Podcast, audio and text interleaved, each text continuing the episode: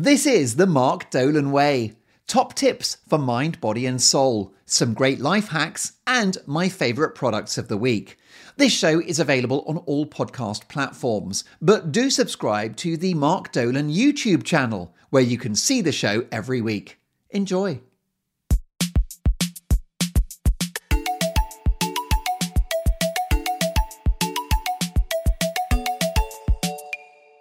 Welcome to the show, which is all about self improvement. It's about giving you a better life. We've got life hacks, we've got top tips for mind, body, and soul, and some great products. Let's start with the restaurant. Who doesn't love a trip to a restaurant? The ritual is incredible.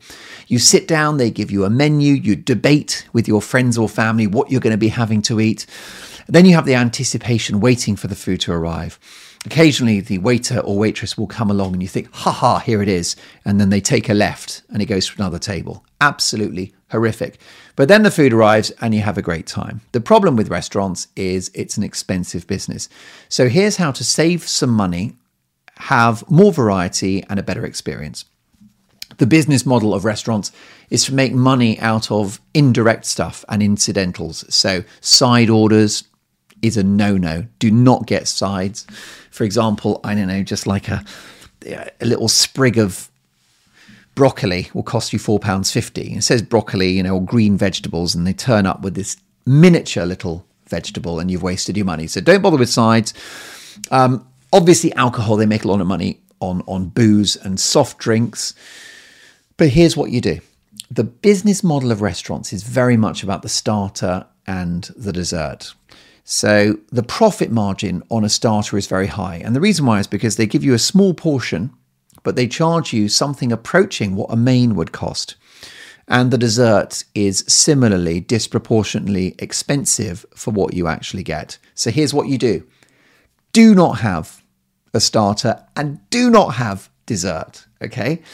Then what you do is you order extra mains. So you take the budget from the starters and the dessert, you put it into the mains. So let me offer you an example. If there were four of you out to dinner, then you order six mains. It's absolutely incredible. So then what happens is that each person has their own main. So that's four mains for each and every one of you. And then two extra mains that go in the middle, which are shared by everyone. Absolute game changer.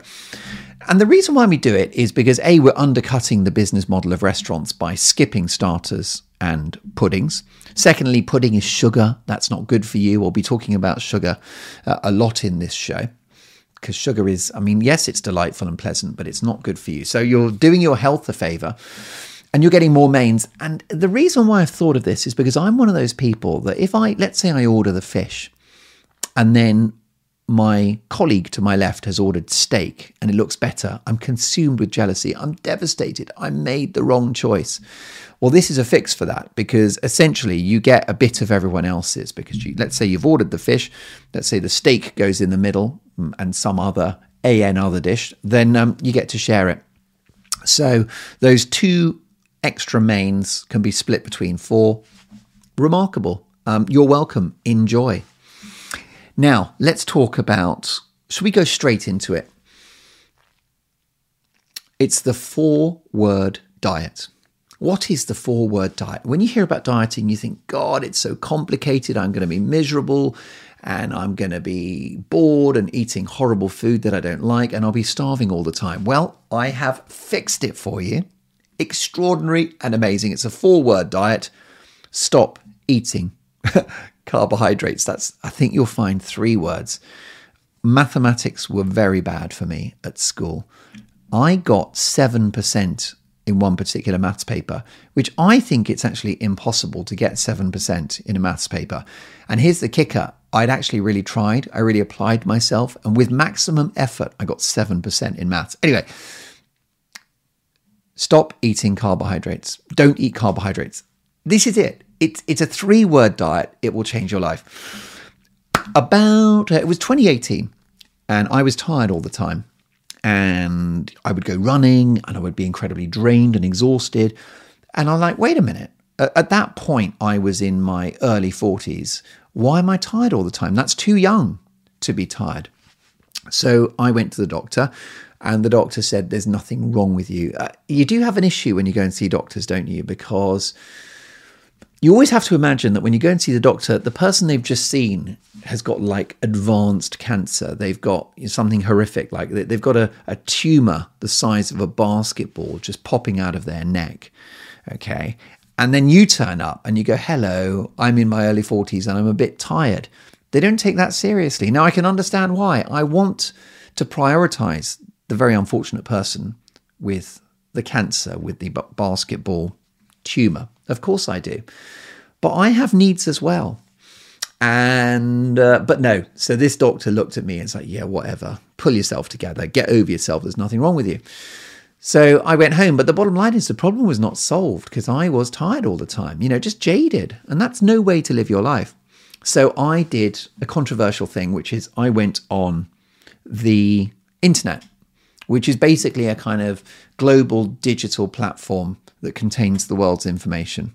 Uh, you access that through an electronic device called a computer, which contains things like chips. It's got a massive screen in front of it and a keyboard with which, for you, to type information using the QWERTY format. That's basically that's a computer, that's the internet. You're welcome. And I went on the internet and I searched uh, the Google for advice on how to feel better. And I looked up being tired all the time and I found quite a lot about blood sugar and about how, you know, the modern Western diet, your blood sugar's up and down and that can like, you know, whatever. You eat some bread or you eat some sugar and then you're tired half an hour later peaks and troughs, um, kind of a a hormonal roller coaster. You know, I mean, that's you know, most of you guys will be aware that, that that's an issue with with things like sugar. Um, but there you go. So blood sugar. So I, I looked into it a bit more, and I bought a book by Michael Mosley, who is, I believe, a doctor and a broadcaster. And Mosley's book at the time was something along the lines of the blood sugar diet. I think that's what it was called. And the idea was now, I did not need to go on a diet, I was not overweight, but I was tired all the time. And this was a diet that was going to regulate your blood sugar. In other words, you weren't going to get the spikes. It wasn't going to go up and down. It was going to be more steady as she goes. And therefore, I thought maybe I'll feel less tired. So I did the diet. And within days, I felt immeasurably better. Why? By controlling my blood sugar. Well, after doing this for about six months, I had lost three stone.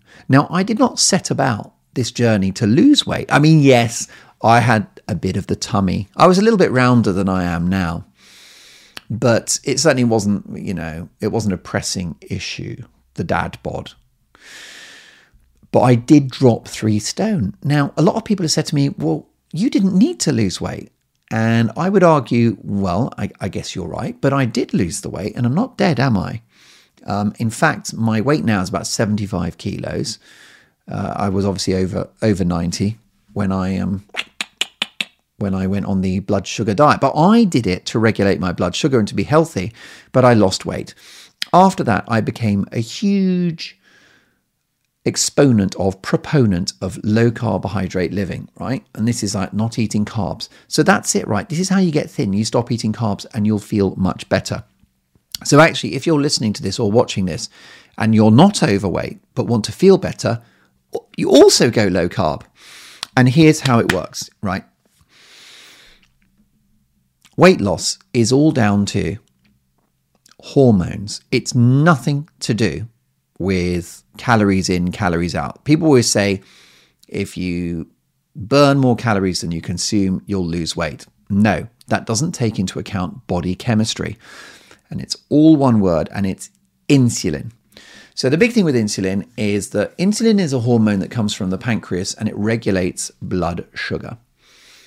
And its job is to keep your blood sugar within your whole body to about a teaspoon. Did you know that? Your, your whole body is always trying to have one teaspoon of sugar in the whole body. A teaspoon. That's very low, isn't it? So, you can imagine the horror that happens when you eat a Mars bar. How many spoons of sugar in a Mars bar? Welcome to hell. So hormone regulates regulates blood sugar. And here's the thing. When insulin is high, you store fat.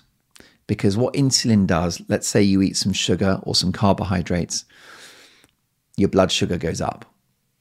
the pancreas produces lots of insulin to get that blood sugar down. What does it do with the sugar when it finds it? It converts it into fat, it pushes it into fat cells. So when insulin is high, you store fat. When insulin is low, you burn fat. The fat cells open and get used for energy. So when your insulin is low and you're going about your day and you're writing an email or you're having a walk or you're sleeping, your body is taking stored energy, which is basically body fat, and using it f- as food. So your your body is literally eating itself. If you think about it, fat storage. Um, it is a natural mechanism, and we're designed as a species to store some fat because then there's going to be a winter, there's going to be a, you know, a drought. There'll be some challenging event, and we'll need some available food on our bodies. That's what fat storage is. But because of the modern diet, which is processed carbohydrates, um, that's gone into overdrive, and we're storing too much food, and that's what anyone who's fat has got too much, too much fat storage. So the insulin goes up when you eat carbohydrates. Now, what are carbohydrates? Well, they are starchy vegetables such as potatoes, uh, tropical fruits. I mean, all fruit is a carbohydrate, but especially tropical fruits such as bananas, mangoes, pineapples, uh, pure sugar, uh, pure carbohydrate.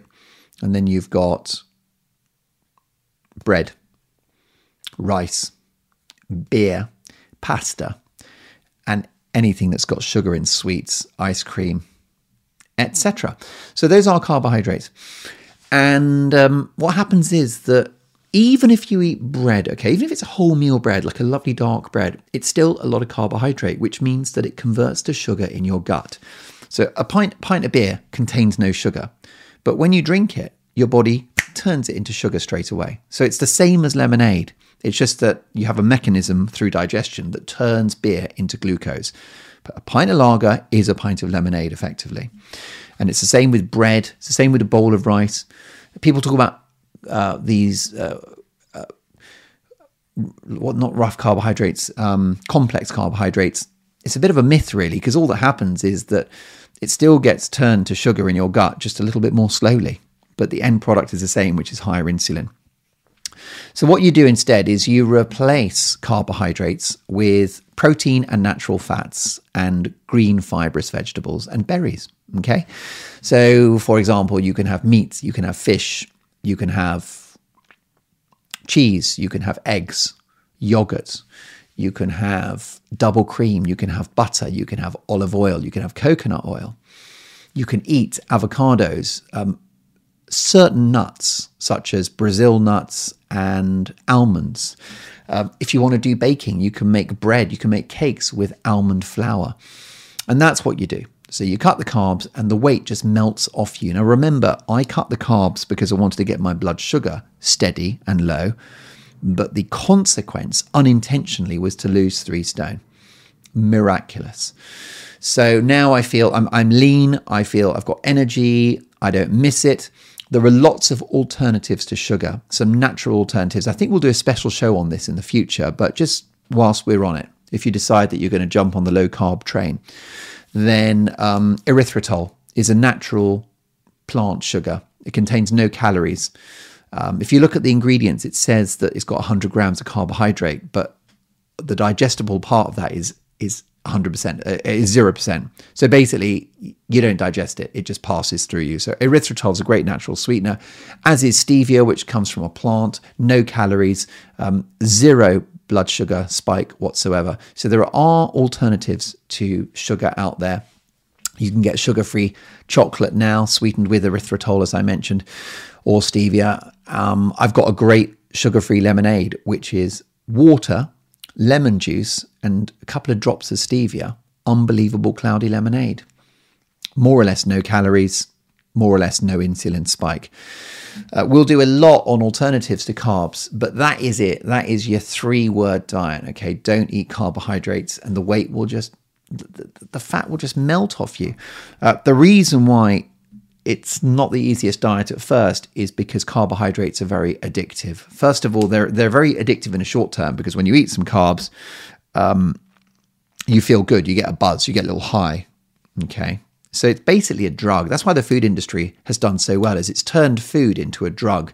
Because if you think about stuff like Pringles or, you know, McDonald's French fries or milkshakes or, or, or any other such product, processed product, you know, they are carefully engineered to, to feel good on your palate and to make you feel good and to give you endorphins and make you feel mar- it's, it's a drug drugs it's it is a drug okay sirloin steak is not a drug broccoli is not a drug avocados are not a drug. Olive oil is not a drug. So do you get my point? Um, pizza is a drug. Bread is a drug. Beer is a drug. Um, mars bar is a drug. So that's it really. It is remarkable.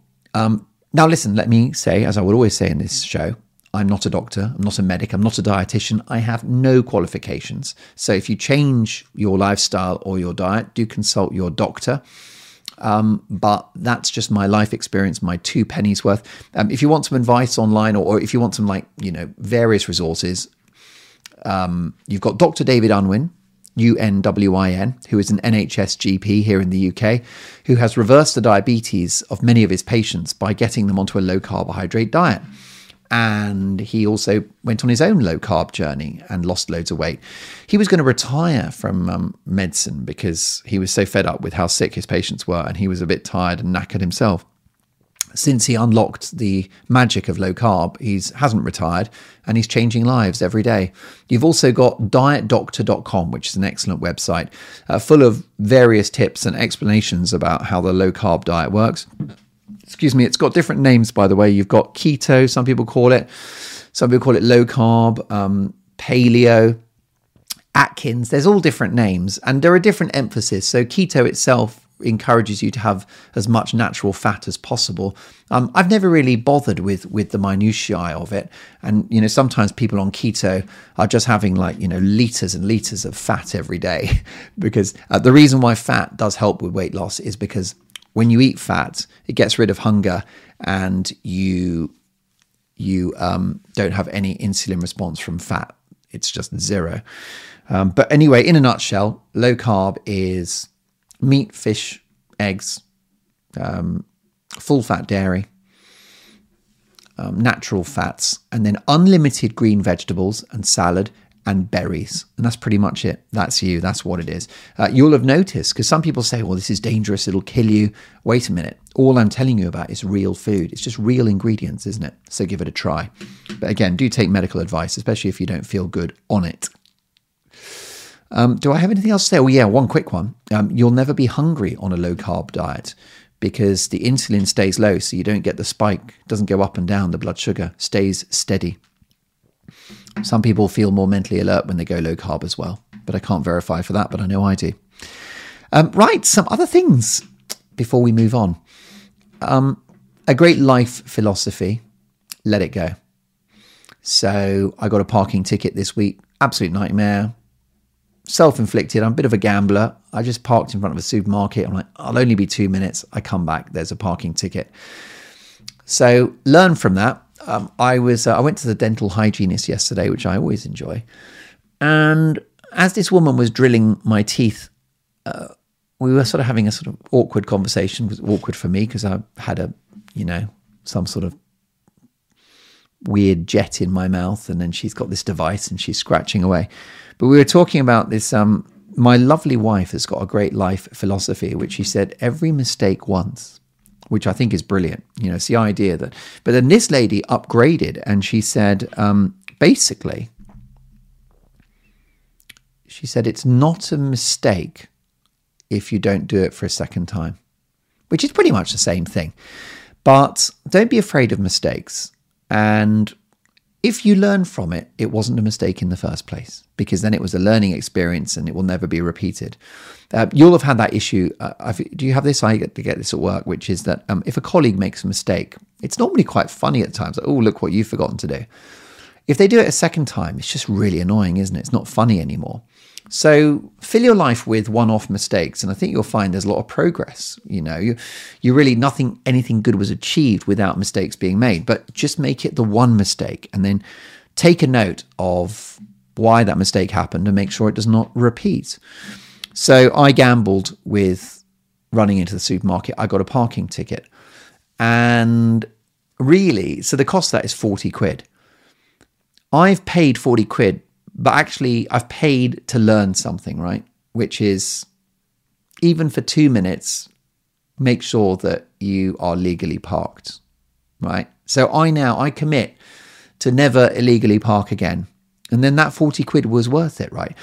But that's actually not the key key message. The key message is let it go. So I got this parking ticket. I was furious with myself. But rather, in, in the old days, I'd be mulling over this parking ticket for a couple of weeks, and it would be it would be sitting there on the kitchen table staring at me. I'd get angry every time I saw it.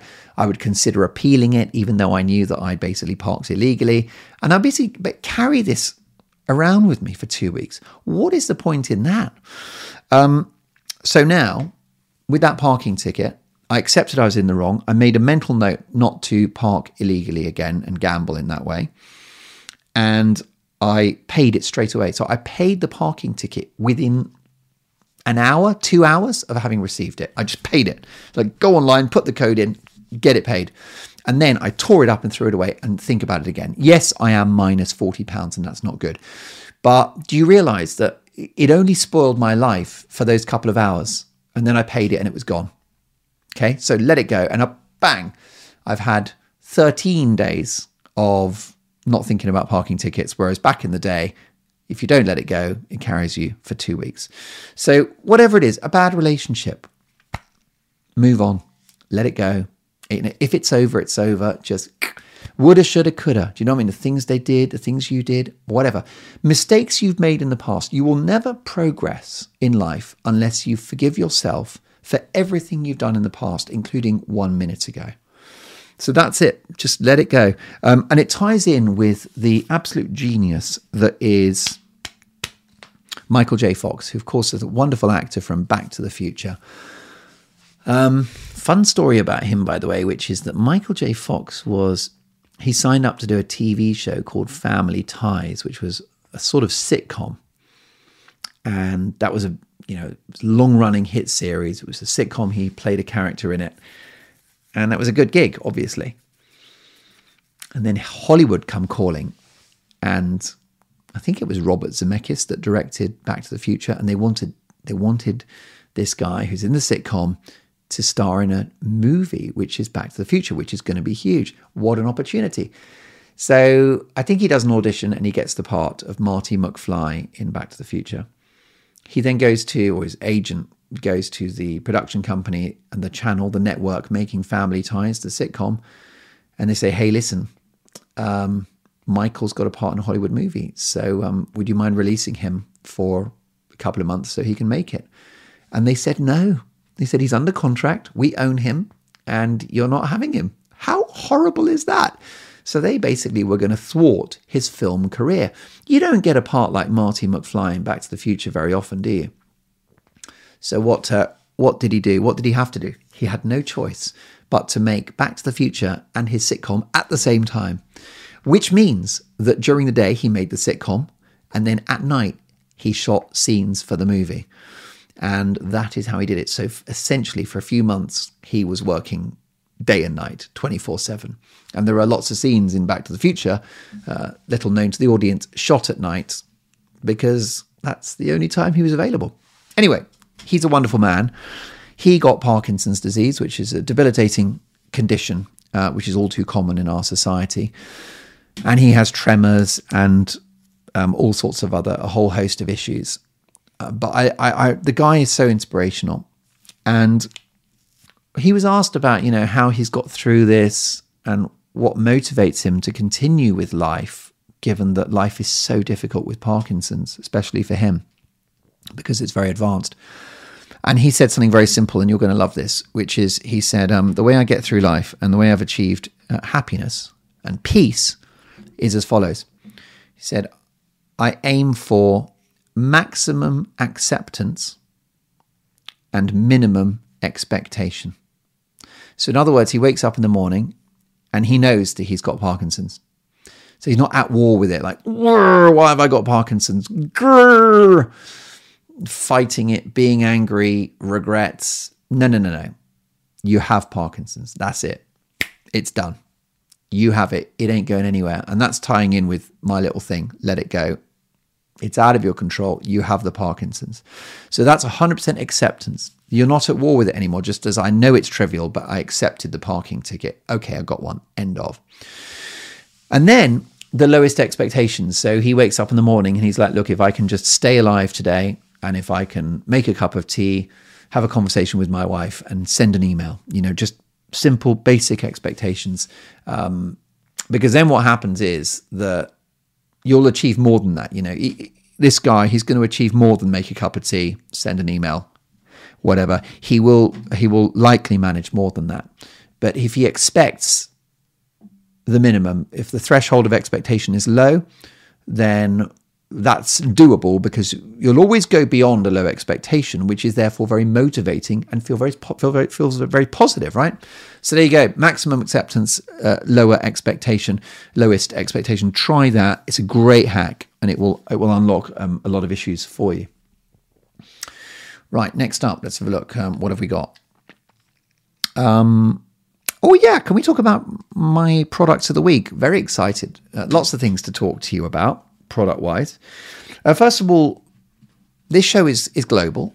So I try to make the products as universal as possible um, because, you know, there's nothing worse than hearing about a product that you can't get in your region I mean, I'm in the UK and there's lots of great stuff in America I can't get, and I find that very annoying. I've got a special kind of travel mug that I really like, and you just can't get it in the UK. And if you go on Amazon, I, I can import it from America, right? It's a travel mug, £75. So that's not going to happen.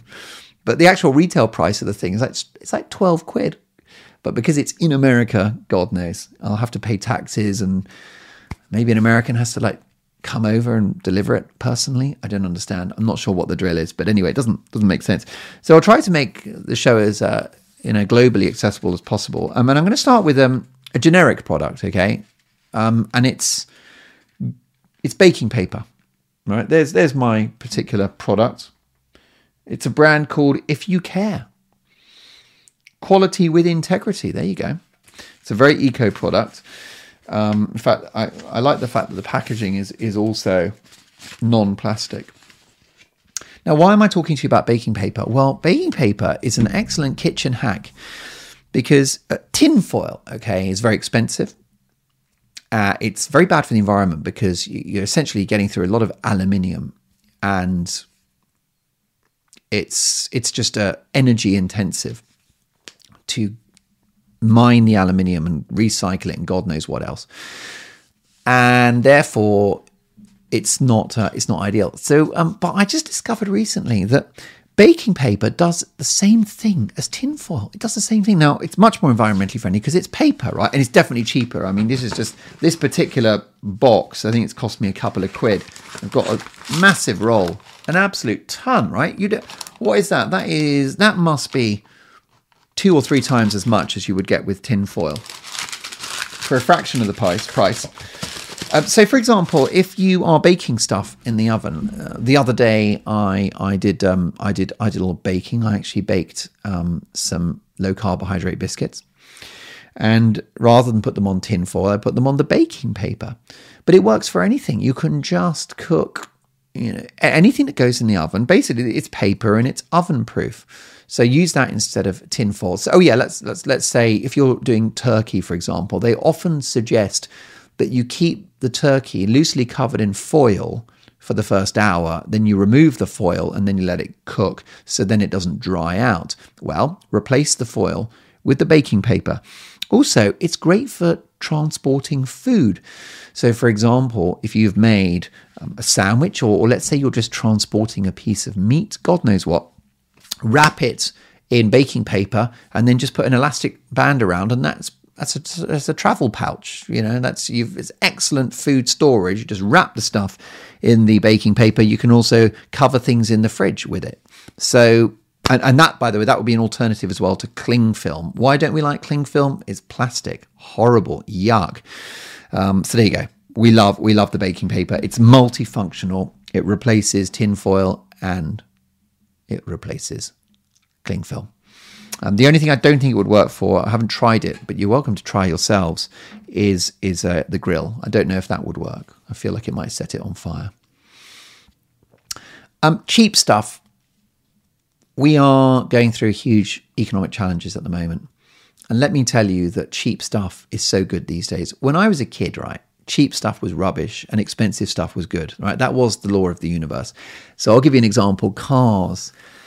I'm born in 1974, so I was kind of like aware of stuff by the 80s. And I was interested in cars when I was a kid. And let me tell you, in the 80s, uh, good cars just kind of worked and bad cars didn't work. Okay, so things like Vauxhalls in the 80s, they just they broke down and they blew up. Fiats and you know Fords and all the rest of it. You know, they just they just would break down. They just would the quality was not there. In the 80s, a Mercedes Benz, right? The reason why you bought a Mercedes Benz is because they didn't break, right? That car just carried on. My dad bought a, a second-hand Mercedes 280 CE for £6,000 in the mid 80s. And that thing was a tank. It never died. It just never died. In fact, the it came to the end of its natural life when my dad pulled over and parked quite badly. Must run in the family. He got out of the car and someone crashed into the back of it. Luckily, he was fine, and so was the driver. But the car was written off. But that car basically it, it, it did not die of natural causes. I'm not sure it ever would have died because 80s Mercedes Benz, they just didn't break. Anyway, so what happened is that it was the same with so much stuff, you know, technology, gadgets. The cheap stuff was bad, the expensive stuff was good. Well, that's all changed. Um, whether it's clothing, you know, that the way that clothing is made now, the difference between Primark, which is a very cheap British brand, um, Primark jeans versus Levi's, right? people say that the quality is not there. I disagree. I think there's very little difference between Levi's and Primark except the price. Levi's jeans will cost you 60, 70, 80 or 100 pounds. Diesel jeans will cost you 150, 200, 250. Primark jeans 10 pounds, 11 pounds, 12 pounds. People freak out about the Primark because they worry about the sweatshops. Now, let me tell you that there must be issues. Um, there are issues. When that happens with illegal sweatshops, very often the retailer is not aware of it. And they often, and Primark have teams of people that fly out to the Far East and, uh, and Asia and they inspect and they check because they don't want slave labor. But it happens you get an unscrupulous boss accepts a contract and then subcontracts it to an illegal factory down the road, right? That's not Primark's fault, but they all work on it. But the big thing is, it's wrong to blame Primark because so many of the, the retailers use these um, factories. And it happens. I mean, there's lots of stories about premium brands making clothes in the same factory that will make Primark, will make Next. Next, Ralph Lauren, and Primark all in one building. So, um, and the reason why people freak out because Primark is so cheap, uh, but actually that's because they don't advertise on television or billboards or the radio. So they don't really use a marketing budget. Uh, they don't have an online um, because actually online is quite a challenging business model. Did you know that 40% of clothing items that are bought online are returned? That's really bad for the companies. That's really hard for them. That's a big loser. And also, the thing with Primark is they don't go for such a range. So they've got a lot of basics, which allows them to order in bulk. Um, but there you go. That's my little fun facts about cheap. But so, so my point is that cheap stuff is better than it used to be, and so we're living in a golden era of cheap is good. Okay, uh, let me give you an example. So this shampoo, this is uh, Alberto Balsam Tea Tree Tingle with vitamin B5. 12 hour fragrance. You're going to smell good for half a day. What the actual? What? What? Very excited about this. Um, lasting 12 hour fragrance, healthy looking hair, whatever that is. I mean, all hair is dead, so let's not get carried away. If the hair was healthy, that'd be a bit scary gently cleanses, meaningless jargon. How do you gently clean something? Uh, with vitamin B5. What does that mean? I don't know. Have they made that up? Is that a fake vitamin? Vitamin B53. Anyway, it's a great product. It smells of tea tree. Mm. It's kind of minty. And there's also raspberry, which I like as well. Now, why am I recommending this? because it costs 80p. 80p. Imagine. Uh, the most I've seen it for a pound, but you can get it for 80p. 80p. You must admit that is cheap. And that's for 350 mils. 80 bloody p, less than a pound. Great product. Anyway, let me tell you, I have in my time, I've had expensive shampoos. Uh, you get very posh branded ones, don't you? The most I've ever spent on shampoo, I think, was maybe £15 for a bottle. I'd like to apologize. That is obscene. But I was just, I don't know why. I just got very excited about this brand. I'm like, oh, I know why, because I'm the bloody hairdressers. And you know, when you go to the hairdresser and then you're paying and they go, would you like to, you know, that shampoo we, we did in your hair? We're actually selling it. Do you want to try it? It's really good for your hair. It's really yada yada. So that was it. I bought that, bought that for once. But I've had expensive shampoos, I've had cheap shampoos. I can tell you there's no identifiable difference, right? Why? Because the main ingredient of almost every shampoo is, and this will be in it, yeah, sodium laureth sulfate. So if you go for a really posh shampoo, right, normally it'll have that in it, anyway in it. The first ingredient, by the way, is aqua, which is water. Um, but there you go. So I can tell you that it's cheap, it smells good. Also, I've got, uh, I don't know about you, but I find this a nice life hack, which is that I wash my hair with shampoo and I also use as shower gel. I'm not, life's too short to have shower gel and shampoo. So what I do is I wash my hair with shampoo and then under the arms, the nether regions, um, use a bit of soap there from from from the shampoo from my head even an extra squirt. I just like the simplicity of having one device in the shower just one bottle. Game change. So there you go i do do that. Uh, the other thing i do and tell me if you're shocked by this but i don't use soap on my on my legs really or my arms or even my chest. I really just i really have the soap on under the arms the intimate areas and the feet and then my hair. That's it, really. I don't. I don't actually use soap on my legs or arms. I think I had a little, and this is too much information, a touch of eczema or um, psoriasis. Never know the difference. And what happened is that um, I stopped using the soap on there, and then it cleared up a bit. So maybe that maybe that was it. But anyway, so I got out of the habit. But I don't think you need to soap your entire body. I think, as I've mentioned, those key zones would would probably do it. Right. Um, how are we doing? I think we're um, I think we're approaching the uh, the crescendo, aren't we? I tell you what we'll do. Um, we will make we will make the Alberto Balsam Tea Tree Shampoo, uh, Tea Tree Tingle. That'll be the product of the week. Okay, 85p, 80p. Can't remember now. 80p. I've forgotten how much it was. It was about 80p. 80p. I saw it for a pound, but got it for 80p. I'm going to leave you with this, and this is really joyous. Um, I was in, you know, life is there to help you and it offers you the most wonderful freebies, doesn't it? Life. It just, you know, you walk along, keep your eyes open, and there are opportunities. Um, I was working and there was a pencil on the desk. And I picked up the pencil, and on the pencil it said, Do bad work, right? Do bad work, do bad work. Now, I don't know why it said that on the pencil, and there was no explanation. But I took a picture of that. I put it on my phone because I decided what it meant. I, I don't know what they mean, but here's what I think they mean. And anyway, here's what I would recommend. Um, you know, this is my recommended interpretation. And it's a fix for procrastination, right? I mean, imagine that. At the end of this podcast, by the way, we've done weight loss, right? We've done an amazing restaurant hack.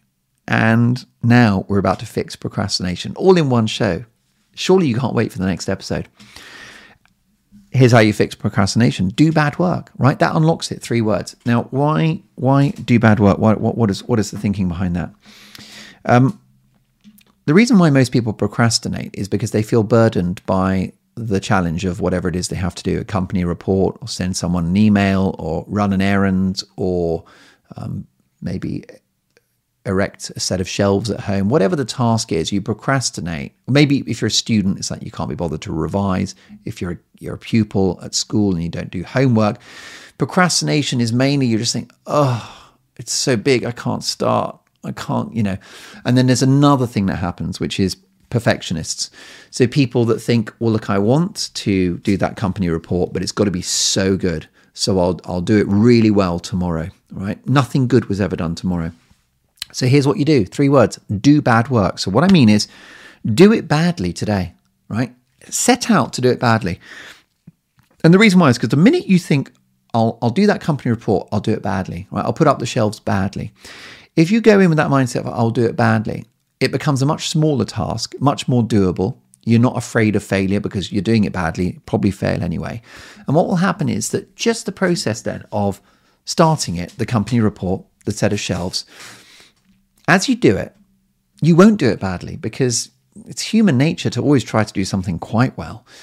Uh, but the expectation is that you'll do it badly, and therefore there's no pressure. And then you get started with it. And as you get started, you're like, actually, I'm not doing this as badly as I thought, and I've made more progress. And you know what? Maybe it's not perfect, but by the end of that day, you've either started it or you've even finished it. So that bad piece of work today is much better than something amazing tomorrow. And talk to, you know, you talk to a boss, a colleague, or whatever, you know, you speak to anybody. And if you ask them, would you rather have something, you know, that work you need from me, right? Would you rather have it like not perfect, but you get it today, or would you like something amazing next Tuesday? They'll say, "Give me, give me the not perfect now," because it's like you've given me some work. And then, as I say, instinctively, inherently, it probably will be better than you thought anyway. So do bad work. Um, if you set about any challenge, it's just like the washing up, you know, cleaning the house, right? It's just like quick job.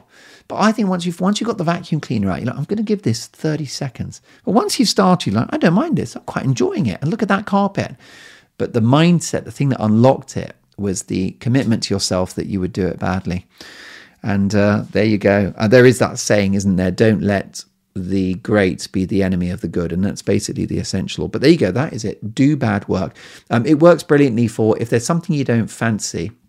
And maybe you're not in the mood or you feel tired and today's not the day. Fine. Well, just do it tired and let it be less good because by the end of the day, it will be done. And that is magical because history is littered with examples of people that did well in life just because they did it they got it out there as opposed to the geniuses who are going to do something great tomorrow.